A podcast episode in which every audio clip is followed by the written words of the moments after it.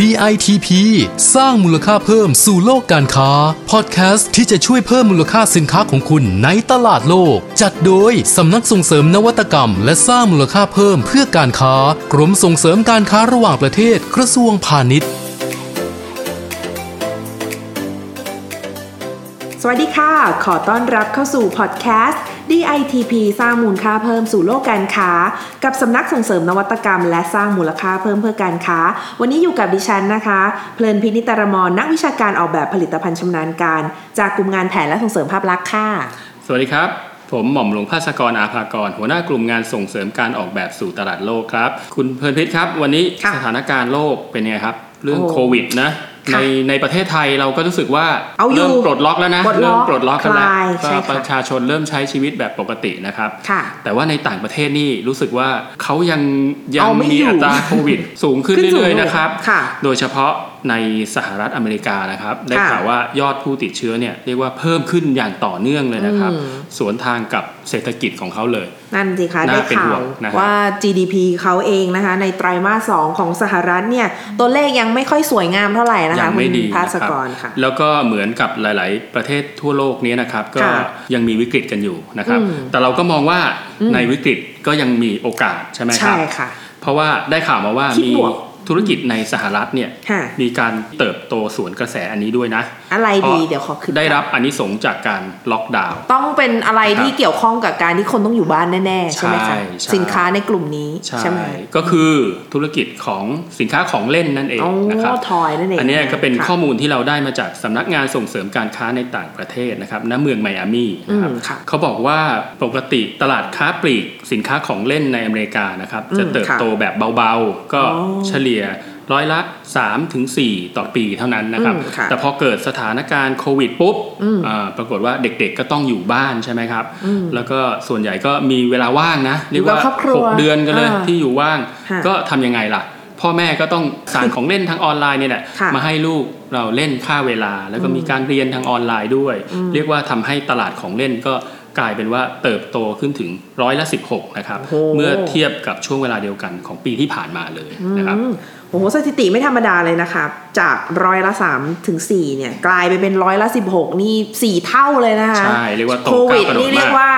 เป็นตัวเร่งเลยนะคะ ที่ทำให้อุตสาหกรรมของเล่นนี่ว่าเติบโตนะคะครับของเล่นนะคะที่เด็กๆอเมริกันชื่นชอบเนี่ยนะคะ ก็จากข้อมูลนะคะบอกว่าจะเป็นได้แก่นะคะพวกตัวต่อจิ๊กซอว์อืมอ่าพวกวิดีโอเกมนะคะอืมรวมไปถึงชุดอุปกรณ์ประดิษฐ์ต่างๆนะคะ พวก Art and Craft Kit เป็นต้นเนี่ยนะคะครับแล้วก็พวกตัวต่อเลโก้โอ้โหนี่เด็กๆเสริมผมทักชอบษะเล่นมากเลยอ่าใช่ลูกน้อยของใช่คุณภาสกรก็ชื่นชอบนะคะครับแต่พอเข้าเดือนพฤษภาคมนะคะ ช่วงนี้เนี่ยนะคะ อากาศในสหรัฐอเมริกาเนี่ยเริ่มเปลี่ยนแปลงเป็นอากาศร้อนอ่าเข้าสู่ summer ของเขาก็เนี่ยต้องนะคะไปเล่นนอกกบ้าลานยกัเป็นนใช่เลยค่ะ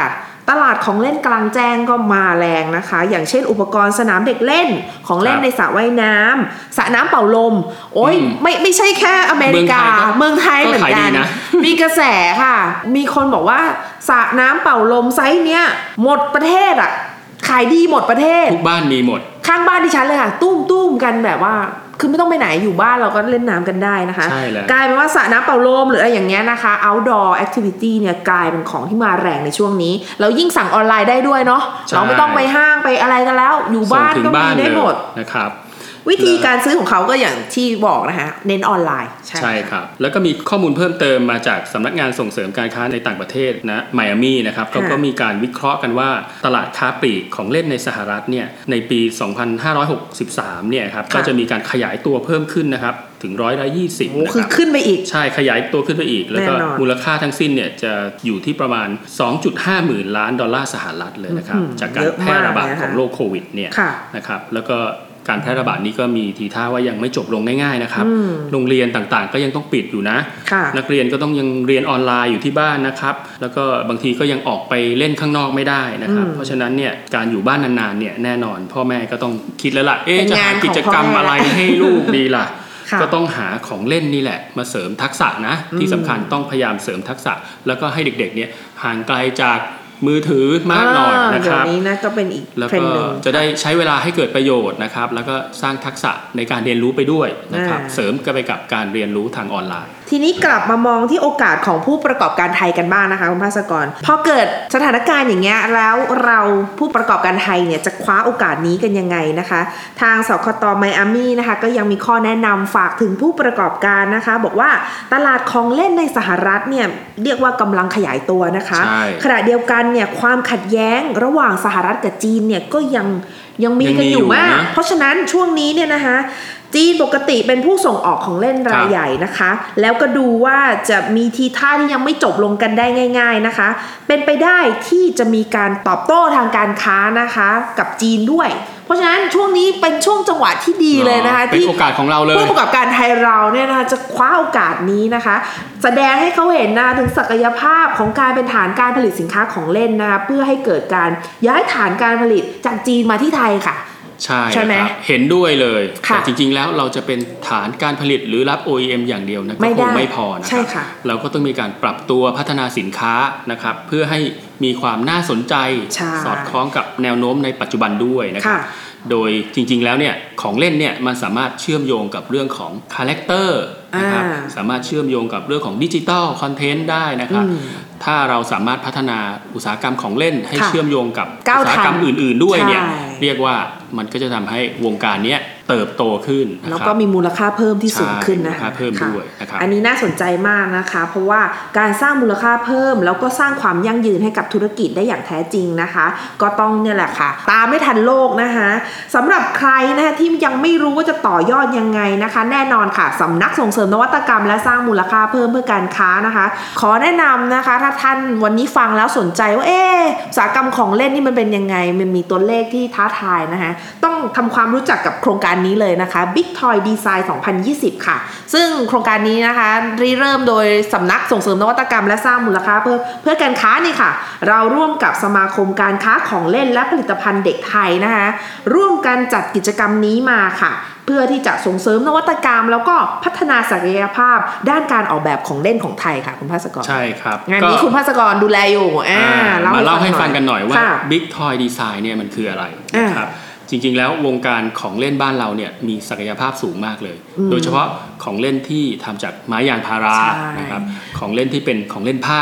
นะครับใช่เพราะว่า Fabric งานฝีมือของเราเนี่ย toy soft toy ไม่ต้องอ่าห่วงอยู่แล้วเย็บปักส่วนเรื่องอะไรนะของอืมยางพาราแน่นอน เราก็เป็นผู้ผลิตประเทศที่ผลิตยางพาราไม้อยู่แล้วนะครับค่ะและไม้ที่เหลือจากการทำอุตสาหกรรมยางนี่แหละก็กลับกลายมาเข้าเป็มานสู่ของโรงเล่งานนของเล่นอ่าแล้วก็เป็นของเล่นในเชิงที่เป็นอีโคด้วย เราซึ่งได้มีรับความทั้งนิยมแบรนด์ไทยหลายแบรนด์เลยนะคะใช่พูดกันถึงอุตสาหกรรมของเล่นเนี่ยจริง ๆ ของเล่นไทยเนี่ยเรียกว่าได้รับการยอมรับมาตรฐานระดับโลกเลยนะคะระดับโลกเพราะของเล่นเนี่ยแน่นอนต้องแข็งแรงปลอดภัย เอาเข้าปากได้ใช่อะไรอต้องย่างมีเงี้ยต้องมีเรื่องของ safety มาตรฐานเขานี่โหโหดมากนะคะครับเพราะฉะนั้นแล้วก็เรามีศักยภาพสูงอยู่แล้วค่ะใช่แล้วก็โครงการนี้เนี่ยจริง ๆ แล้ววัตถุประสงค์ก็เพื่อ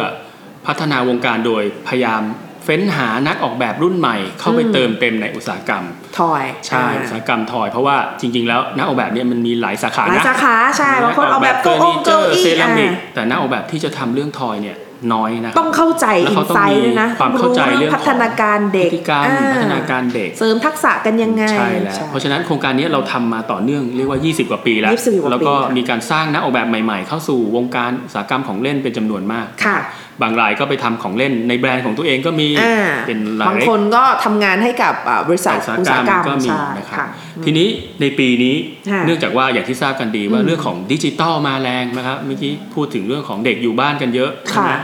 แล้วก็อีกอย่างหนึ่งเรื่องของอนาคตในโลกการเรียนรู้เนี่ยอืมมันจะมุ่งไปสู่เรื่องของสเต็มอ่านนะครับเป็นเรื่องของการเรียนรู้ในยุคปัจจุบันอืมสู่อนาคตนะครับค่ะก็จะเป็นเรื่องสเต็มก็คือ science นะครับวิทยาศาสตร์อ๋อ S แรกคือใช่ครับ science วิทยาเทคโนศาโลสตร์ยี T อ่าเทคโนโลยีนะครับแล้วก็เรื่องของ E อ่า E engineer E engineer ก็คือนะครับเอาเรื่องของกลไกศาสตร์ต่างๆ วิศวกรรมมาต่างๆประยุกต์กับการเล่นคบและอ่าเรื่องสุดท้าย M ก็คือ math เรื่องของอ่าคณิตศาสตร์อ๋อนะครับ การคิดวิเคราะห์คำนวณใช่โอ้น่าสนใจคืมากอค่ะ STEM เนี่ยก็คือเป็นแนวทางที่จะส่งเสริมการเรียนรู้ของเด็กอืมเพื่อที่จะตอบรับกับการทำทักงาษะนในยุคแห่งออนานาคคตตอ๋อมันเป็นเรื่องทักษะของคือต้องนาปลูกฝังกันตั้งแต่เด็กๆเลยผ่านการเล่นนะแน่คะนอนน่าช่สนใจครับมากค่ะก็แล้วเขาก็ปัจจุบันจะเน้นเรื่องของของเล่นเด็กเนี่ยจะเน้นเรื่องของการเสริมทักษะอืมใช่ไหมครับค่ะเรื่องของการสร้างประสบการณ์ให้กับการเล่นนะครับอืมจะไม่ได้มุ่งที่ตัวของเล่นละอืม แต่จะมุ่งเรื่องของการที่เราได้เล่นสิ่งนั้นแล้วเราได้ประสบการณ์อะไรอืมเราได้ทักษะอะไรนะครับนะครับอืมนี่ก็คือหลักคิดใช่หลักคิดในปีนี้ก็เลยมีธีมที่ชื่อว่า Play Experience Design นะแล้วก็เป็นการปีนี้จะมีพิเศษคือเรามีการทำเวิร์กช็อปค่ะนะครับแล้วก็มีการนำผู้ประกอบการนักออกแบบ แล้วก็นักเทคโนโลยีที่โอ้เกี่ยวข้องกับสตาร์ทอัพอ่าเข้ามาร่วมด้วย คนที่เขียนโปรแกรมได้ใช่อะไรอย่างนี้เนาะคนที่ทำโค้ดทำอะไรต่างๆแสดงว่าของเล่นแห่งอนาคตจะต้องล้ำไปอีกขั้น ใช่แล้ว แล้วก็เทคโนโลยีสมัยใหม่ปัจจุบันมันมีเยอะใช่ไหมครับ ใช่ค่ะคุณเพลินพิศค่ะอย่างเช่น AR อ่าอ่ามีการ augmented reality ใช่ คือเป็นการเสริมแต่งเข้าไปโดยใช้เทกคลายโนเป็นโลยีว่าดิจิตอลอนาคตเนี่ย ลำพังของเล่นที่เป็นแบบอ็อบเจกต์อย่างเดียวไม่พอไม่พอ อาจจะต้องมีการเสริมเอาเทคโนโลยีเข้าไปปลักอินไปเชื่อมซึ่งเทคโนโล IoT ยีสมัยใหม่มันมีเยอะ AI เนอะ AR VR AI IoT ดีโหก็จะฟังทำให้แล้วการเล่นของเด็กเนี่ยมันเกิดประสบการณ์อ่าและที่สำคัญสามารถเชื่อมโยงไปสู่การเรียนรู้ในเชิงดิจิตอลได้อืมน่าสนใจมากค่ะ คือเราจริงๆ เราไม่ได้จะไปให้เด็กแอนตี้เรื่องของเท คโนโลยีเขาต้นะองอยู่กับแต่มัว่านเนเขาอะต้องเข้าใจเข้าใจ เข้าใจเรื่องของเทคโนโลยี แล้วก็ค่ะสามารถควบคุมเทคโนโลยีให้ได้ ใช่ ไม่ใช่เทคโนโลยีมาควบคุมเราใช่นะไม่ใช่อ่าไม่ใช่เล่นเกมแล้วติดเกมนะติดเกมเราเราต้องควบต้องคุมเกมให้ได้อ่าใช่ที่สำคัญถ้าเราควบคุมได้แล้วเนี่ยค่ะเราก็จะเป็นผู้สร้างสรรค์เทคโนโลยีได้ โอ้โหนะ นี่แหละเป็นเรื่องที่ท้าทายมาก ต้องน่าพัสนฒใจนามากนะใช่ครับแล้วก็ค่ะต้องพัฒนาตั้งแต่เล็กเลยเอิ่มอย่างแล้วแล้วพอผลผลิตจากโครงการเกิดขึ้นเนี่ยนะคะ ผู้ที่ได้รับคัดเลือกเข้าร่วมโครงการใช่ไหมคะเขาก็จะได้มีโอกาสในการร่วมกิจกรรมฝึกอบรมเชิงปฏิบัติการ ในการใช่ออกแบบแล้วก็พัฒนาของเล่นในเชิงลึกด้วยนะคะใช่คือชิ้นไหนในเชิงลึกถ้ามีแววหรืออะไรเงี้ยเราอาจจะต่อยอด เราพร้อมจะส่งเสริมส่งเสริมต่อนะครับอืมเพราะว่าเรื่องของการพัฒนานวัตกรรมหรือสิ่งใหม่ๆเนี่ยค่ะมันจะเกี่ยวข้องกับเรื่องของอีโคซิสเต็มค่ะก็คือต้องไปดูเรื่องวัตถุดิบอ่าต้นทุนผลิตยังไงเทคโนโลยีอืมแล้วก็จะทำเป็น prototype จะทำเป็น finish product อย่างไรค่ะเนี่ยมันมีผู้เกี่ยวข้องที่ค่อนข้างหลากหลายที่สำคัญต้องสร้างแบรนด์ด้วยนะใช่ต้องสื่อสารให้รู้ว่าเพราะสุดเอ้ยสุดท้ายนี่ไม่ใช่ของเล่นแบบเดิมอีกต่อไปอ่านี่อะไรเป็นการเล่นที่ให้ประสบการณ์แบบใหม่โอ้โหคือสุดท้ายแล้วเนี่ย ถ้าเกิดเราได้นวัตกรรมใหม่ขึ้นมาเนี่ยค่ะยังไงก็ตามโมเดลของธุรกิจเนี่ยก็จะอาจจะต้องเปลี่ยนแปลงไป shift ไปตามกับใช่สินค้าใหม่นั้นไปขั้นใช่ไหมครับดีเลยค่ะช่องทางการขายจะไม่ใช่แบบเดิมละอาจจะไม่ใช่ไปออกแฟร์หรือไปขายในห้างอืมออนไลน์ช่องทางน์ต้ก็องจะต้องเป็เป็นนช่องทางทางดิจิตอลหรือใช่เข้าไปสู่เรื่องของสถาบันการศึกษาใช่เป็นอุปกรณ์การสอนช่วยสอนโอ้ยนะครับโอกาสมีมากเลยนะคะ ใช่แล้วครับ โอ้เรียกว่าวงการของเล่นปีนี้คง ตื่นเต้นนะคึกคักเลยก้าวกระโดดเลยล่ะก้าวกระโดดเยว่าคือคือเนี่ยมันเป็นเรื่องเดียวกัน เพราะว่าต่างประเทศเขาก็มี demand อะแล้วผู้ประกอบการไทยเรามีอะไรที่จะไปตอบสนองตลาดใช่หรือเปล่าอันเนี้ยนะคะก็ต้องรอลุ้นกันครับ เพราะว่าค่ะเป็นโครงการที่ทำเวิร์กช็อประยะยาวนะ ระยะยาวนะ ไม่ใช่มากันเจอกันสามวันแล้วจากไปไม่ต้องใช่ใช้เวลาใช่ แล้วก็ลุ้นกันว่าผลงานจะออกมาเป็นแบบเป็นไหนยังไงแล้วก็โอ้โหอย่างนี้ผลงานไหนก็ต้องจะต่อยอดได้บ้างอ่านะครับก็ต้องคอยติดตามกันต่อไปนะคะโอ้โหน่าสนใจนะคะ ก็เรียกได้ว่าเป็นโครงการที่ร่วมมือกันทั้งอุตสาหกรรมผู้ผลิตของเล่น มีทั้งใช่พื้นที่นะครับให้นักออกแบบนักสร้างสรรค์ที่มีไอเดียบันเจิดไปอยู่นะคะแล้วก็มีพื้นที่ให้กับอุตสาหกรรมใหม่ ๆ อย่างเช่น ธุรกิจดิจิทัลนักเขียนโปรแกรมอะไรต่างใช่ๆโอ้เรียกว่าหลายปาร์ตี้เลยนะคะที่อินโวกันอยู่ในโปรเจกต์นี้นะคะ เป็นอีกหนึ่งโปรเจกต์ที่ดีมากเลยใช่ค่ะครับก็อย่างที่เราเน้นย้ำกันมาตลอดนะครับว่าค่ะการสร้างมูลค่าเพิ่มให้กับสินค้าหรือบริการเนี่ยค่ะเป็นเรื่องสำคัญนะครับ จะเป็นค่ะการสร้างแต้มต่อให้กับธุรกิจของท่านนะครับ ในค่ะตลาดโลกที่มันคู่แข่งโหหลากหลายเดือดมากมายนะค่ะแล้วก็ความรู้ที่เป็นอดีตเนี่ยอืมบางทีมันก็ใช้ปัจจุบันไม่ได้แล้วนะอืมหรือแม้แต่ความรู้ปัจจุบันสิ่งที่เราทำปัจจุบันเนี่ยอืมมันจะใช้กับอนาคตไม่ได้เหมือนกันนะโอ้โหมันต้องไปต่อนะเพราะว่าโลกมันเปลี่ยนเร็วนะครับต้องต่อยอดเร็วะกันครับไปต่อ เพราะฉะนั้นเราก็ค่ะต้องปรับตัวค่ะตามให้ทันเทคโนโลยีนะครับค่ะ ก็อย่างที่คุณทัศกรบอกนะคะ ปรับตัวแล้วก็ต้องหมั่นอัปเดตหาความรู้อยู่ตลอดเวลาด้วยนะคะใช่เพราะฉะนั้นห้ามพลาดนะคะสำหรับพอดแคสต์ของเรานะคะ กด subscribe นะคะ เพื่อที่จะไม่พลาดข้อมูลสาระประโยชน์ดีๆนะคะ จะเห็นได้ว่าเนื้อหาที่เรานำมาให้ท่านเนี่ยมีตั้งแต่ข้อมูลตลาด มีตั้งแต่วิธีการที่จะปรับหรือ transform ธุรกิจข้อมูลมีตั้งแต่กิจกรรมแนวคิด หรือว่าแรงบันดาลใจนะคะ หวังว่าจะได้รับประโยชน์ดีๆ จากโครงการที่เราทำนะคะ ก็